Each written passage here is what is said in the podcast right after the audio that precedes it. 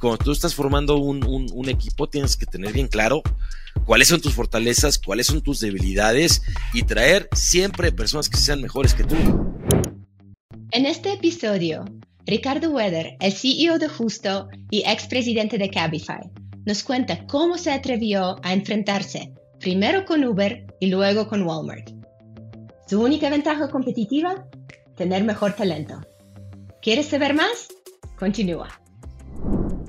Bueno, pues Ricardo, hace 10 años decidiste dejar tu trabajo cómodo siendo consultor para bancos grandes y entrar en una startup que se llama Easy Taxi para revolucionar la industria de movilidad y pelearte con nada menos que el gremio de todos los taxistas de México, los sindicatos.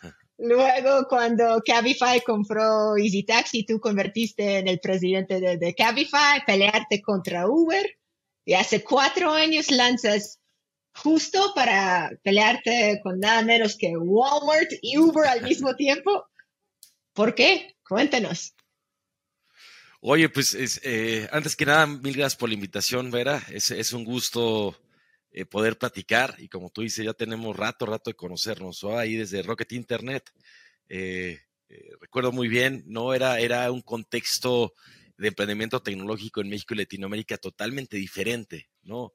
Yo recuerdo los presupuestos que teníamos en, los ventures de Rocket Internet no tenían nada que ver, ¿no? Ni, ni, ni el alcance, era, era un mundo, a ver, era un mundo lleno de oportunidades, por, cierto lado, eh, porque había poco y había, era menos desarrollado en términos eh, tecnológicos, digitalización, e-commerce, pero también muy arcaicos en otros sentidos, ¿no? Bien, bien, bien interesante. Eh, y eso para mí fue una gran oportunidad, ¿no? Eh, siempre me ha interesado a mí mucho la parte tecnológica, eh, me gusta mucho la ciencia em, y me llamaba la atención, quería hacer algo diferente y creí que Rocket era una gran oportunidad, ¿no? Para poder aprender con sus bemoles, ¿no? Porque sin duda tengo muchas críticas hacia ciertas cosas, sobre todo culturales de Rocket Internet, pero sin duda creo que fue una gran escuela para, para toda una generación de, de, de emprendedores eh, en Latinoamérica, ¿no? Sin importar de dónde vengan, eh, que ahí pudieron tomar best practices, entender un poco los ritmos, ciertas cosas y ir avanzando. Y también eso ayudaba a abrir un poco la mente y ver las oportunidades en este segmento, ¿no? Y entender dónde se podían construir cosas. Em, tuve poco tiempo en, en Rocket Internet, ¿no? La realidad es que el tema cultural, la falta de meritocracia, ciertas cosas, no estaba tan de acuerdo con, con cómo se manejaba. Creo que de Venture a Venture cambiaban también las cosas, pero bueno, esa es otra, otra plática. Y ahí, eh, cuando salí, eh, no sé bien qué, quería hacer, quería empezar algo, no tenía capital. Y empecé con, con Cabify eh, y simpatía con, con, con, el fundador. Era una etapa muy early, no tanto en tiempo porque ya tenían cuatro años y medio, de hecho estaban primero que Taxi en el país, pero eran mucho, muchísimo más pequeños, ¿no? Eh, y fue interesante ver cómo pudimos crecer y demás. Y después adquirimos Easy Taxi y otras empresas y, se volvió el primer unicornio español, uno de los primeros de Iberoamérica. Fue una experiencia padrísima, ¿no? Ahí me tocaba em, como CEO pues, llevar todos los países y, muchas de las áreas globales. Eh, eventualmente presidente global de la organización. Pero yo tenía muy claro, ¿no? Que quería seguir haciendo cosas en Latinoamérica, que había muchas oportunidades. y algo que yo tenía muy claro es que quería hacer algo bien complejo, ¿no? Y esto tal vez viene frustraciones del modelo que venía antes, ¿no? Yo vengo de modelos de ride hailing, donde eh, no hay barreras de entrada. La barrera de entrada es el acceso al capital, ¿no? Pero realmente, eh, al principio, cuando la industria todavía no estaba en un nivel eh, de madurez, por decirlo así, había oportunidad de hacer las cosas diferentes y sin recursos económicos podías intentar posicionarte hacer otras cosas para crecer, porque siempre estuvimos en una posición de muchísimo menos capital que nuestros competidores, ¿no? Pero ya que la, empresa, eh, la industria madura, realmente se trataba de, de cash burn, ¿no? Entonces, el hecho de querer, yo quería hacer algo con impacto, ¿no? Me, eh, y ahí veía mucho la, industria de, de consumo a final de cuentas, la industria de consumo a través de sus diversos canales de distribución toca a todas las personas, ¿no? Y es uno de los principales gastos de las personas, es, es la fuente de alimentación a final de cuentas de las personas, ¿no? Entonces, tiene un impacto en diversas dimensiones que me eh, llamaban muchísimo la atención y es una industria bien, bien compleja, ¿no? Con grandes barreras de entrada, Eh, si lo quieres ver así, bueno, nuestro mayor competidor, por ejemplo, en México, pues sigue siendo la empresa con más ventas en el mundo, ¿no? En segundo lugar es Walmart, eh, Amazon, perdón. Walmart sigue siendo el primero. Y tiene barreras de inversión de capital, de infraestructura, operativas, manejo de perecederos que lo hacen complejo. Pero también lo que creo es que ya que logras conquistar estos problemas, tú empiezas a generar también tu mode, ¿no? Y ya dependes un poco más, más de, de, ti, no de tantos factores externos, ¿no?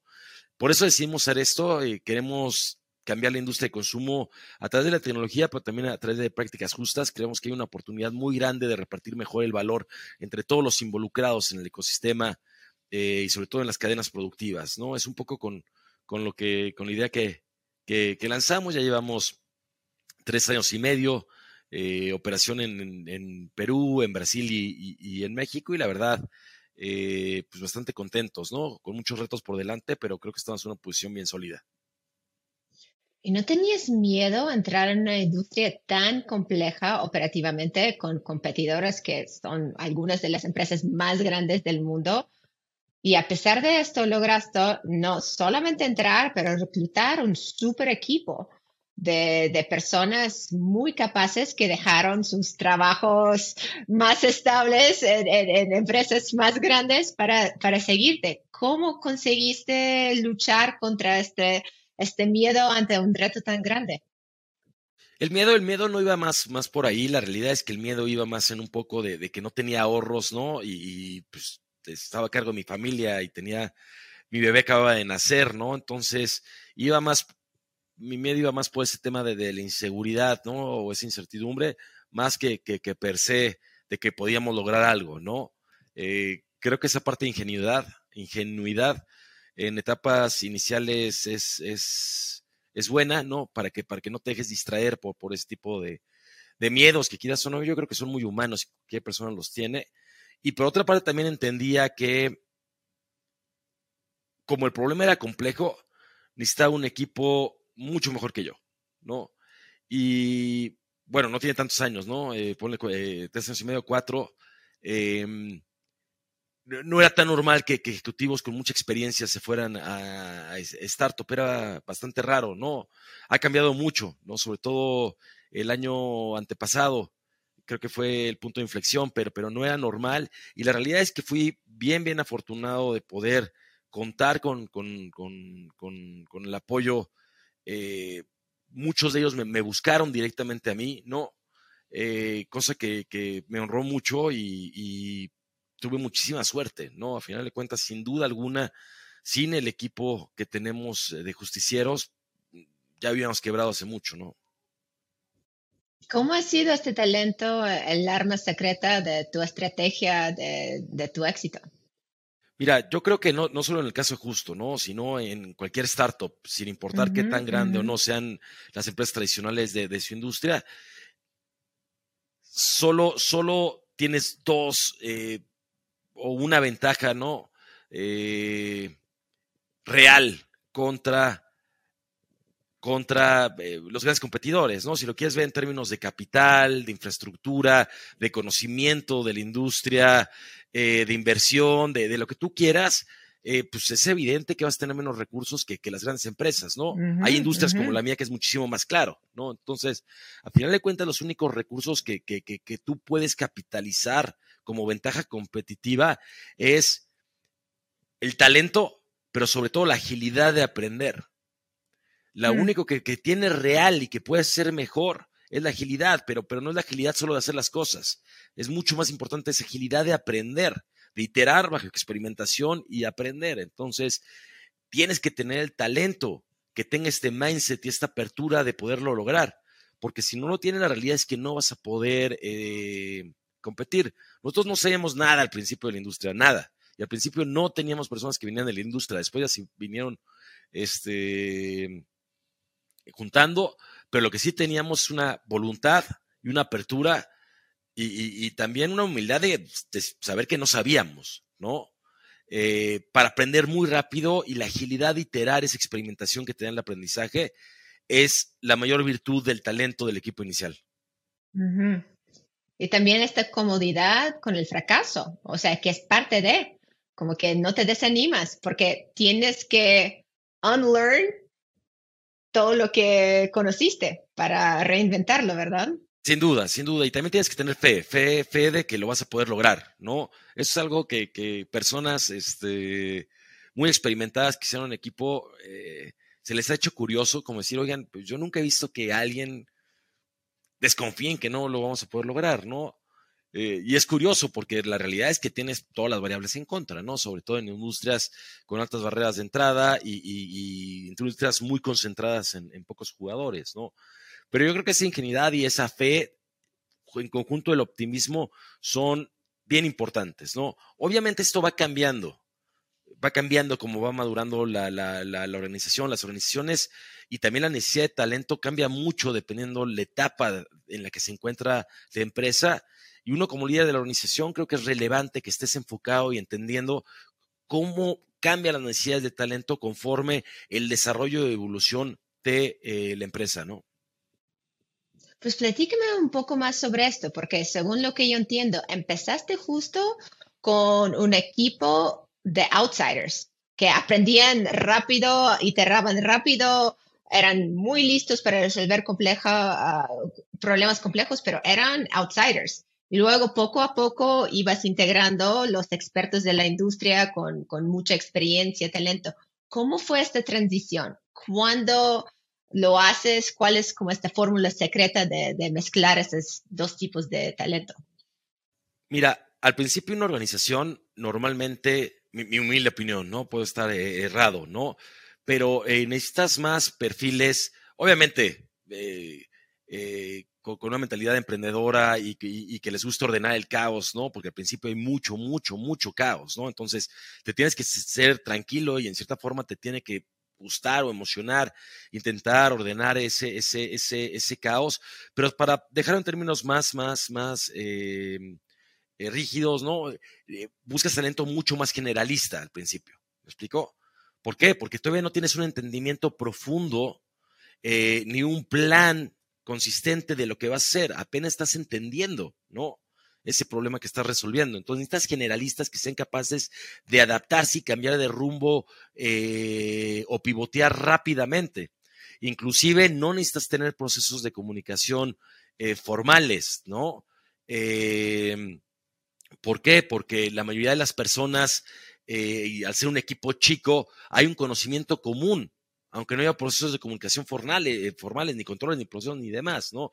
Todo el mundo está en el mismo canal y sabe qué está pasando en la organización. Pero esto es the problem of, more o, o, the growth paradox, ¿no?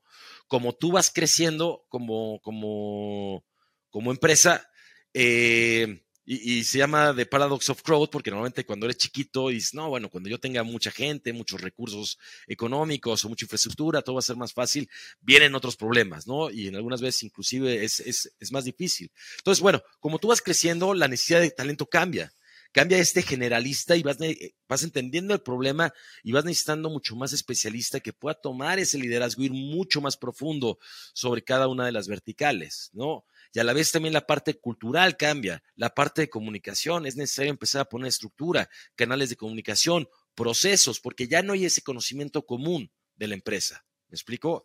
Y a la vez es necesario que las personas eh, del equipo inicial vayan evolucionando a la par de la necesidad de la empresa. Y ahí vienen las cosas difíciles, ¿no? Que es alguien que pueda estar liderando cierta área y demás, pero que no creció adecuadamente, pues hay que ser honestos y buscar otra función donde genere valor o que salga de la misma organización. Este es el tipo de cosas que yo creo que como dirigente es, es lo más importante porque al final de cuentas el talento es lo que hace la diferencia, ¿no? Creo profundamente que los fundadores estamos sobrevaluados, sí ponemos la visión, ¿no? Pero realmente es ese equipo, sobre todo el equipo más senior, el que día a día construyen esa visión, ¿no? ¿Y en qué tamaño empezaste esta transición de esta cultura muy entrepreneurial, muy como de apagafuegos, caos, etcétera, a algo de estructura? Como en, qué tamaño de equipo lo inicial se rompe y tienes que poner procesos? Creo que también varía del, del, tipo de organización que tengas, ¿no? Porque hay organizaciones, por ejemplo, donde son equipos normalmente más chicos, pero son perfiles muy seniors, ¿no? Y con un background también de nivel académico mucho más alto, entonces varía, varía un poco, ¿no? Eh, también organizaciones donde tienes diferentes, por ejemplo, donde hay un nivel muy operativo, ¿no? Y después un nivel operativo y hay que poner estructuras y procesos que se adapten a, estas necesidades. Eh, entonces, creo que no hay un número, ¿no? No, no, hay un número, yo diría más cuando, empiezas a sentir eh, que se empieza a desenfocar la organización, ¿no? Creo que ahí es, es, cuando hay que empezar a, a hacerlo eh, porque ¿cuál es el problema? No, si tú quieres, eh, si tú lo quieres adelantar o preverlo, el problema es que al principio una persona que sea el más crack de los cracks como especialista, pero que no tenga flexibilidad y demás, sé en una etapa inicial va a ser difícil que te agregue valor. ¿Me explico? Si tú pones demasiados procesos o eh, controles dentro de la organización, pues realmente la va a ser una organización muy rígida, donde se pierda la flexibilidad. entonces tampoco lo puedes hacer eh, eh, no es positivo hacerlo en etapas muy tempranas, ¿no? Creo que ahí es donde, donde hay que entenderlo, cada caso varía, pero es cuando se empieza a perder este, este foco, y se empieza a perder eh, la alineación de comunicación, ¿no? esa falta de, de, alineación, ¿no? Y cuéntanos del papel de tecnología y cómo, cómo te ha ayudado en la fase 1, en la fase 2, para tener todo el equipo bien alineado en términos de, las metas de la empresa? Mira, al principio la, realidad es que la tecnología era, muy, muy pobre. Nosotros lanzamos eh, con un web súper, súper, súper, súper chafa, por decirlo así. Eh, pero lo que buscábamos era poder eh, experimentar y, aprender, ¿no? básicamente era una web que, era un crawler, ¿no? Que jalaba tú buscabas un producto y jalaba todos los productos ¿no? de, otros sitios y en la noche íbamos a comprarlo y te lo entregamos al día siguiente, ¿no? Y la realidad es que dejaba mucho que desear. Es más, recuerdo algunos desarrolladores que dijeron, yo no quiero que mi nombre esté vinculado a algo tan chafa. Le dije, oye, pues entonces no estamos viendo las cosas igual porque aquí lo que estamos buscando es iterar, ¿no? Y al principio tienes que estar dispuesto a quemar a tal vez algunos clientes potenciales para entender el problema, para entender las necesidades. Y la única forma de hacerlo es experimentando, ¿no? Es lanzar. Eh, es, lanzar y, esa experimentación a través de la definición de experimentos, ¿no? Y la iteración de los mismos es los que te va dando inputs de conocimiento. Entonces, así empezamos y poco a poco fuimos desarrollando y mejorando eh, nuestra, nuestra tecnología, ¿no? Ok. Y en términos de tecnología de, gestión de talento, ¿qué, ¿cuál es su tech stack para asegurar que todos estén alineados, que hay una buena comunicación? Yo creo que este es uno de los mayores retos que tienen las organizaciones, ¿no? Eh, sobre todo cuando, cuando tienes un aceleramiento eh, acelerado. Nosotros en estos tres años y medio de, operación ya somos más de 3.000 justicieros, lo, que hace compleja la comunicación eh, interna. y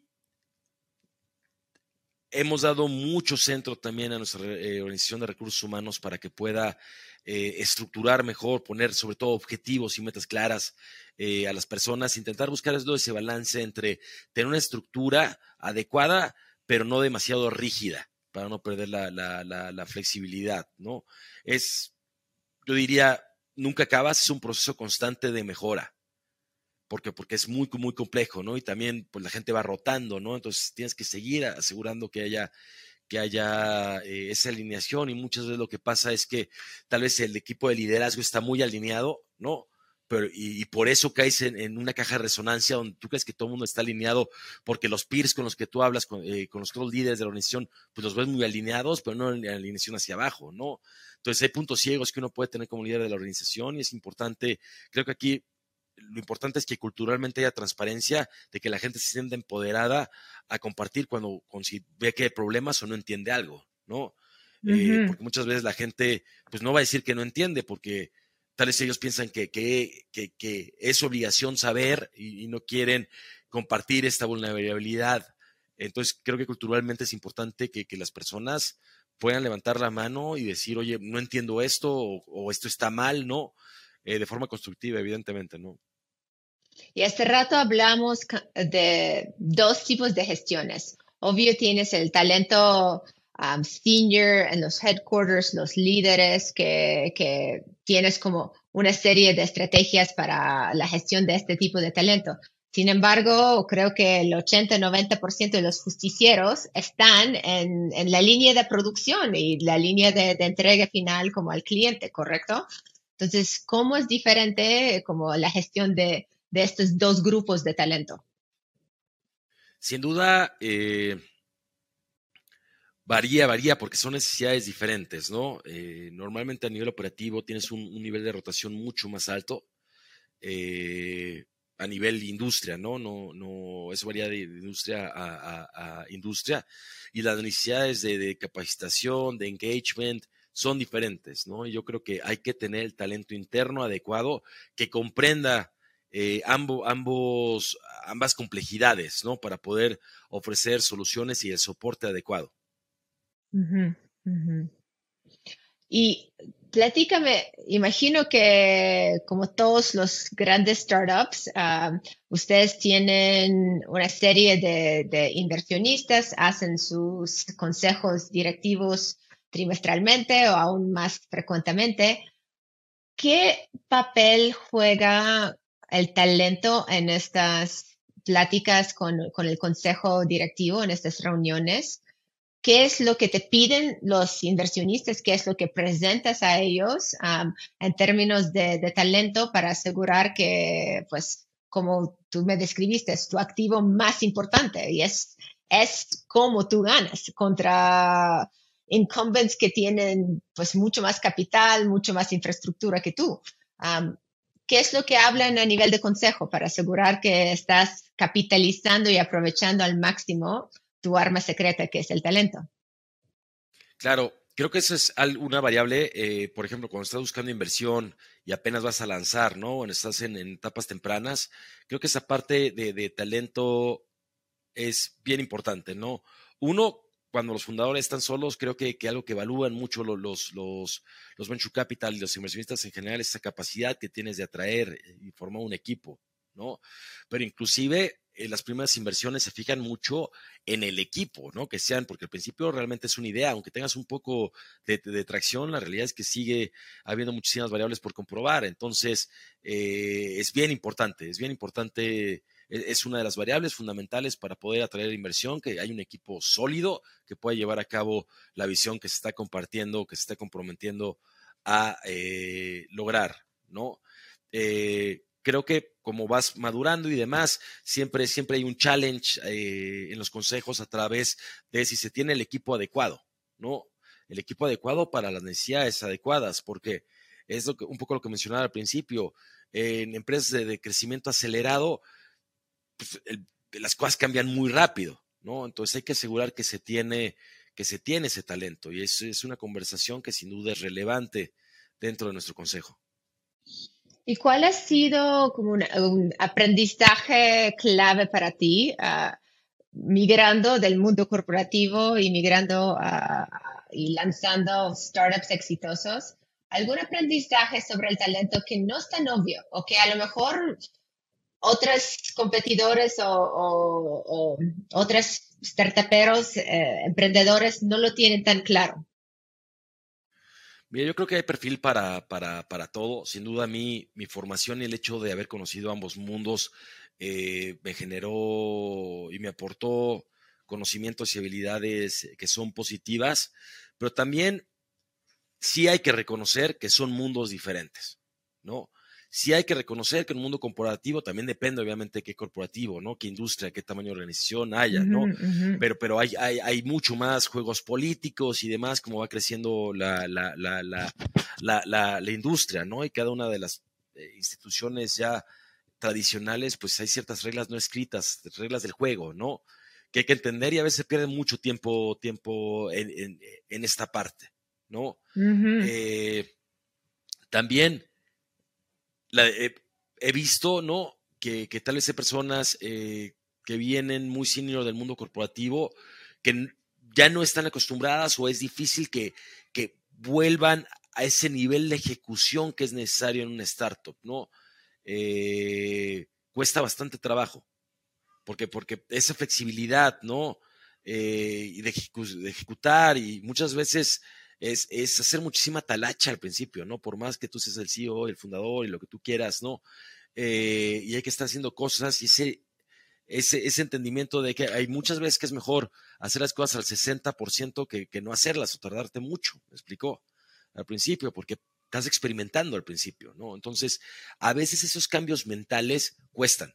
Y he visto personas muy senior eh, del mundo corporativo que, que logran dar ese salto y generan muchísimo valor, ¿no? Y personas que se les complica mucho más. Y es un mm. tema de, adaptación, de entendimiento, ¿no? Eh, no, es un tema de conocimiento. Eh, sí es difícil, ¿no? Pero sin duda yo creo que, que es necesario, eh, porque también, y, siendo justos, ver lo que platicábamos al principio, ¿no? Hace, hace 10 años el mundo de startups tecnológicas era otro mundo, lleno de oportunidades, porque casi no había nada, ¿no? en, México y Latinoamérica, casi no había había nada, pero también el nivel eh, de talento era mucho más junior, por decirlo así en, en, general. La, eh, la, realidad es que ahorita el, mundo es mucho más complejo a nivel eh, emprendimiento tecnológico, ¿no? Porque se ha desarrollado y evolucionado la industria, pero también porque la línea entre los grandes corporativos y las startups se está cerrando porque hace 10 años no era, no era la prioridad de las empresas, eh, tal el e-commerce, la digitalización, la innovación tecnológica per se, ¿me explico? Había otras preocupaciones, la cabeza de los dirigentes del CEO está en otras cosas. La realidad es que ya ahorita todo el mundo lo está viendo, ¿no? Y es lógico, cuando tú ves que una empresa que hace algo muy parecido a ti, pero nada más porque tecnología tiene un múltiplo de evaluación en la bolsa mucho más alto que el tuyo, pues tú quieres estar ahí también, ¿no? O sea, hay muchos incentivos para estar eh, ahí y eso hace que sea mucho más difícil ahorita el emprendimiento y por eso se vuelve mucho más relevante traer ese talento senior experimentado, ¿no? Los años, las cañas dan, dan, valor, pero sí, no todo mundo logra adaptarse a la realidad y las necesidades de eh, las startups, que son diferentes, ¿no? No que sea más complejo o menos complejo, simplemente es diferente. Algunos tips de porque estoy de acuerdo contigo. a lo mejor Series C, Series A está bien, pero para Series B y, seguramente para Series C, tus inversionistas van a pedir que tú traigas los industry experts, los seniors, los adultos, ah, para, para hacer procesos, estructuras. Entonces, si eres un fundador que te encuentras en este, como, eh, en este punto de tu trayectoria, le puedes compartir algunos tips. Pueden ser con cómo selecciona, eh, seleccionas, cómo haces como el cultural screen para ver quién de este mundo corporativo sí puede adaptarse al ritmo, a la cultura como más ágil de startuperos. Um, o a lo mejor, pues ya que están dentro, algunos programas, algunos tips, hacks que has encontrado para hacer esta transición menos dolorosa y más rápida. Claro. Eh, lo primero es, es tener bien claro que, lo importante, eh, que primero va el proceso, no la persona. Y lo que quiero decir es, el proceso no debe ser dependiente de la persona. ¿Me explico? Mm, Tú tienes que tener una organización que lo principal, que no haya esa dependencia, que un proceso no dependa de una persona, sino que sea al revés. Y esto es lo importante también porque uno tiene que reconocer sus fortalezas y sus debilidades. Y cuando tú estás formando un, equipo, tienes que tener bien claro cuáles son tus fortalezas, cuáles son tus debilidades y traer siempre personas que sean mejores que tú. Yo te puedo decir que muchas personas en justo son mucho mejores que yo, ¿no? Y, mil veces mejor en sus áreas de especialidad que, que, que, que, yo, ¿no? Pero, pero hay que tener claro y hay que generar que el equipo sea muy sólido, entendiendo que todos tenemos fortalezas y debilidades. Entonces, ¿cómo nos complementamos? Eh, y también eh, es importante que traigas diversidad al equipo. Por eso también las personas muy experimentadas, con personas tal vez experimentadas en el mundo startupero, ¿no? etc., genera valor, porque la innovación viene de la diversidad. Y la diversidad viene de la discusión de ideas diversas. Y tener ideas diversas viene de tener backgrounds diferentes y experiencias de vida diferentes y conocimientos diferentes. Entonces, cuando tú juntas a personas, así la probabilidad de que no ven es mayor, porque tienen puntos de vista diferentes, diversos. ¿no? Si tú traes a puro perfil eh, similar, pues muy probablemente vayas a caer en una caja de resonancia donde puede ser una idiotez y todo el mundo la aplauda, ¿no? Entonces, esa parte es importante, ¿no? Eh, esa parte de entender la importancia de que el proceso va por arriba o el proceso no depende de la persona, ¿me explicó? Es, es bien importante reconocer las, las, debilidades que tiene uno para traer un equipo eh, muy sólido, que se complemente y que sea diverso, ¿no? Creo que eso, humildemente, creo que, que son las partes principales. Mm. ¿Y algunas estrategias que te han funcionado para atraer talento diverso? Y luego, número dos, incorporarlo y asegurar que esta diversidad, pues luego no causa demasiados conflictos. Ese es muy buen punto, ese es muy buen punto y, creo que el fundamento tiene que ser la cultura, una cultura que mm. realmente esté soportando la inclusión y la diversidad y donde personas diversas se puedan sentir seguras y a gusto, porque si no, no va a haber una discusión libre de ideas, ¿no? Y es difícil, siempre es difícil, ¿no? Porque siempre hay sesgos, ¿no? Y, vivimos en un país con altos grados de discriminación a varios grupos diversos, ¿no? De, género, de pensamiento, de ideología y de preferencia, ¿no? Entonces, eh, hay, que impulsar, hay que impulsar eh, eh, esa, que, que, se asegure y tener cero tolerancia a los ataques a la inclusión y a la diversidad. Y cuando tú estás reclutando, intentar hacerlo, ¿no? Yo estoy en contra de los cupos. Estoy totalmente en contra de los cupos porque matas la meritocracia si tienes cupos, ¿no? Eh, pero sí intentar tener procesos que aseguren, ¿no? Y, y, siempre hay áreas de oportunidad y creo que una parte bien importante es identificar y tener claro cuáles son las áreas de oportunidad en temas de, las diferentes diversidades que existen en las organizaciones, ¿no? Sin caer en cupos, ¿no?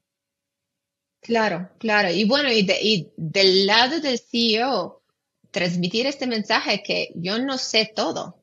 Por eso estoy rodeado de las personas que son mejores que yo en, varios aspectos y que yo espero de ellos que me cuestionen, porque yo no quiero estar en esta caja de resonancia. Entonces, algo que esperamos de ti es que nos des tu opinión, aunque no te gusta, aunque no lo crees, que levantes la mano y, pongas tu objeción sobre la mesa y que no, no importa tu background, que todas estas opiniones estén escuchadas y valoradas. Totalmente, totalmente de acuerdo con eso, eso es, es fundamental. Y cuéntenos, ¿cuáles son algunas de tus iniciativas top para 2023 con Justo? La primera es, es enfocarnos en eh, generar eh, valor a, través de, la tecnología, el producto y la data, ¿no? Y la personalización, ¿no? Eh, es la iniciativa que tenemos que generar que nuestra, la experiencia brindada por nuestra tecnología sea un diferenciador crucial en la industria. Esa es una iniciativa clave, ¿no? Eh, la otra iniciativa es, eh, desarrollar y tener planes de carrera y desarrollo claro eh, de desarrollo para el talento en la organización. Es el segundo, que viene también muy de la mano de fortalecer nuestra, nuestra, nuestra, nuestra cultura, ¿no? Y la tercera es mantener un crecimiento sólido, pero con mucha disciplina financiera en la organización. ¿Y cómo dependen pues estas iniciativas estratégicas de poder identificar, seleccionar, retener el mejor talento? Mira, algo, algo que, fue bastante curioso es que eh, algo que se vivió, ¿no? En 2020, sobre todo, bueno, sobre todo 2021, ¿no? Pero también 2020, es que la liquidez que hubo en la economía eh, que todos conocemos las, las, razones y sobre todo también, especialmente, ¿no? Eh, eh, por ese mismo eh, costo de capital muy barato, pues se incrementó muchísimo la inversión de capital privado en, México y Latinoamérica y la realidad es que hubo una inflación, por decirlo así, en el costo del talento muy alta, ¿no? Inclusive se veía startups trayendo talento eh, de grandes empresas tecnológicas pagándole dos, tres veces más, ¿no? Cosa que es irracional contra el mismo concepto de, de una startup, ¿no?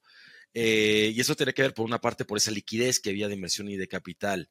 Eh, y también en ciertos segmentos, sí, muy basado sobre todo en formación STEAM, es limitado el talento que te, el, número de personas adecuadas, ¿no? Eh, estamos en una fase inicial del desarrollo del emprendimiento tecnológico en Latinoamérica, entonces no hay tantas empresas, tanto talento que ya haya vivido, ¿no? En la parte de producto, de data, de desarrollo tecnológico. Eh, ciertas experiencias. Entonces, esa escasez hacía que, el costo fuera grande, ¿no? Sí, había una lucha de talento muy, muy fuerte. Eh, y digo, eh, está bien que el talento y el desarrollo se aumente mientras sea sostenible para el desarrollo de, las empresas, ¿no? también empezó a haber mucha contratación por parte de los grandes corporativos de talento tecnológico, ¿no? Y esto sin duda es súper positivo para, para, para el talento per se, ¿no?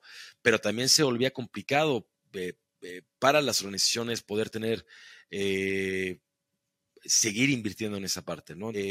aunado a que en Latinoamérica está la complejidad de que no hemos tenido muchos eventos de liquidez de empresas privadas, entonces no hay tangibilidad sobre las stock options, ¿no? Como hay en otras regiones, que, que al haber, haber, habido muchísimos más eventos de liquidez y salidas, ¿no?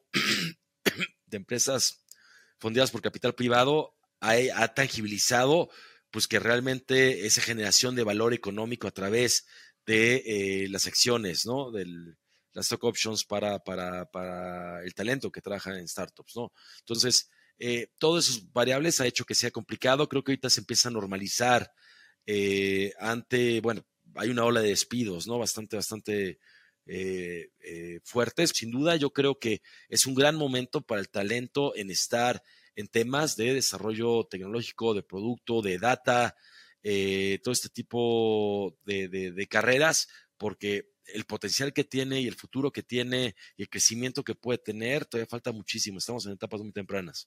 Mm. ¿Y han encontrado algunos tips, algunos hacks para competir mejor en esta guerra para el talento STEM?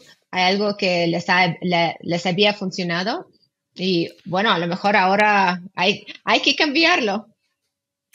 Mira, eh, nosotros trabajamos mucho sobre todo en, la marca de nuestra empresa y, nuestro propósito, ¿no? Mm. Eh, la realidad es que si una persona comparte eh, esa emoción por lograr ese propósito, la probabilidad no solo de que se quiera venir contigo, pero que permanezca, ¿no?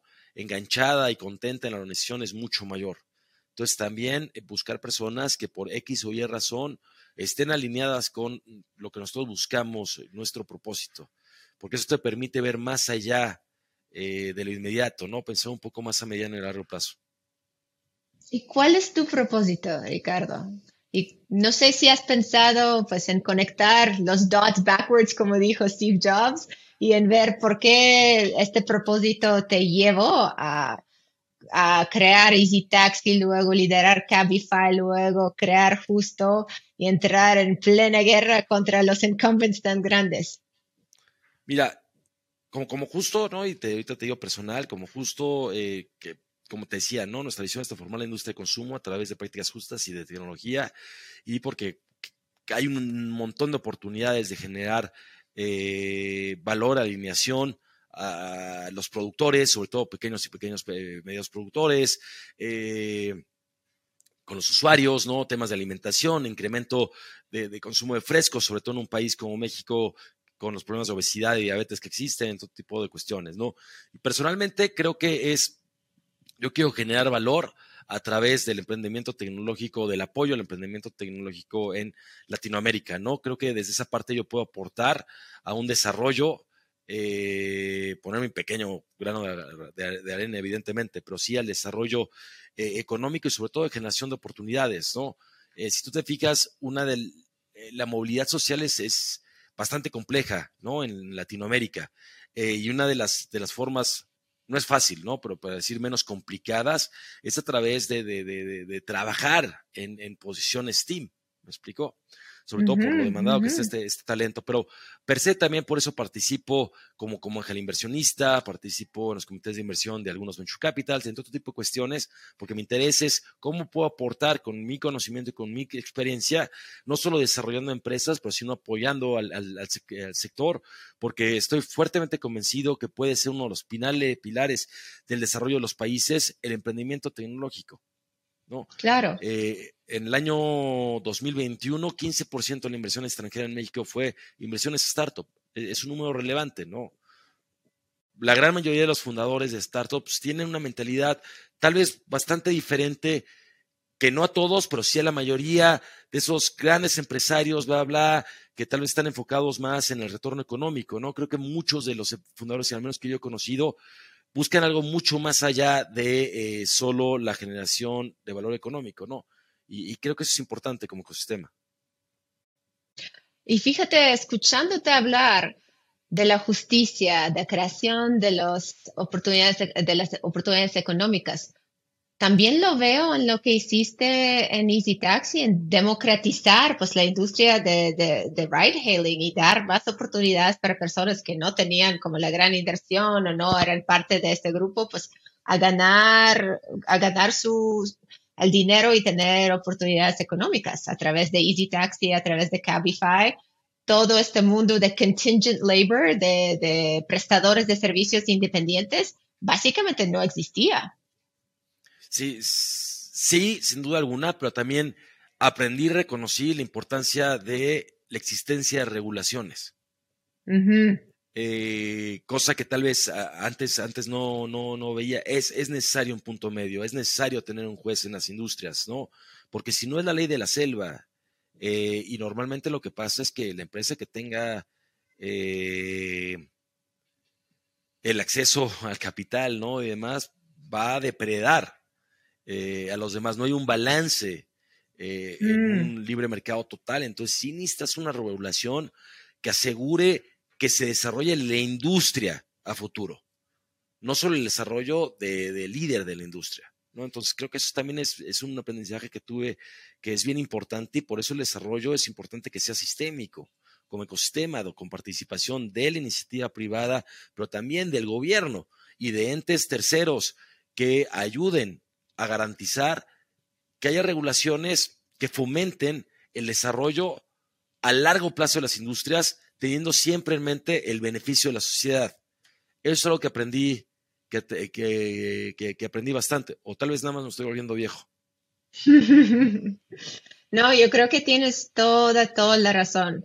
Y fíjate, creo que este propósito de crear oportunidades económicas, pero formales, y reguladas. Es, es, algo que también fue muy importante para mí. Yo también, como tú, eh, empecé en la industria financiera trabajando para fondos de inversión y luego fondos de inversión con impacto social.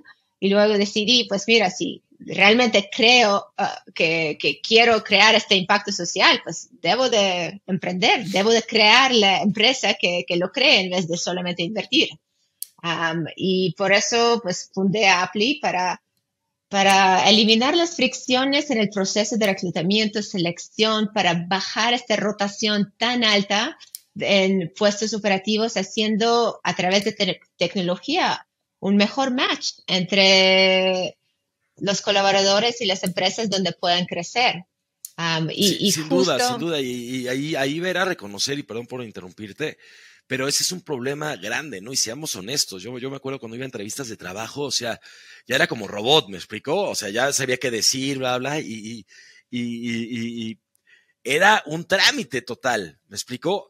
Porque ya es algo caduco per se el sistema de, reclutamiento más formal, ¿no? No digo que todos lo hagan mal.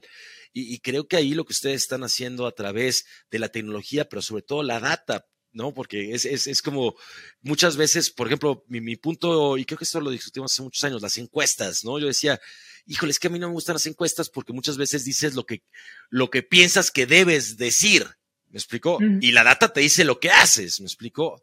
Entonces, creo que lo que ustedes están haciendo es bien, bien interesante a través de toda esa parte tecnológica de data, no solo romper las fricciones que hay en esos procesos, pero también poder hacer un mejor match Exacto. Yo creo que la inteligencia artificial está apenas en pañales, pero aún con este nivel que tenemos ahora, nos puede mejorar muchísimos procesos, a muchísimas decisiones que luego contribuyen al, al éxito de la empresa. Sin duda alguna. Pues Ricardo, muchísimas gracias. ¿Cómo podemos encontrar más información sobre ti en redes, tu website? Claro, por supuesto. Eh, la website de justoesjusto.mx también pueden bajar nuestra app en, iOS y, en Android. Y para cualquier cosa eh, personal, me pueden, estos órdenes en, LinkedIn, me pueden encontrar como, Ricardo Beder y normalmente esa es la red donde, donde contesto este, los mensajes. Súper. Si te interesaría aprender del futuro de trabajo en Latinoamérica, hacks de bajo costo para mejorar la satisfacción de tus empleados o cómo conseguir un presupuesto para invertir en talento, te gustará el episodio con Courtney McColgan, CEO y fundadora de Runa. Gracias por escuchar The Talent CEO con Vera Makarov. Si compartes la misión de elevar las conversaciones sobre talento, síguenos y comparte para que más personas como tú descubran este podcast.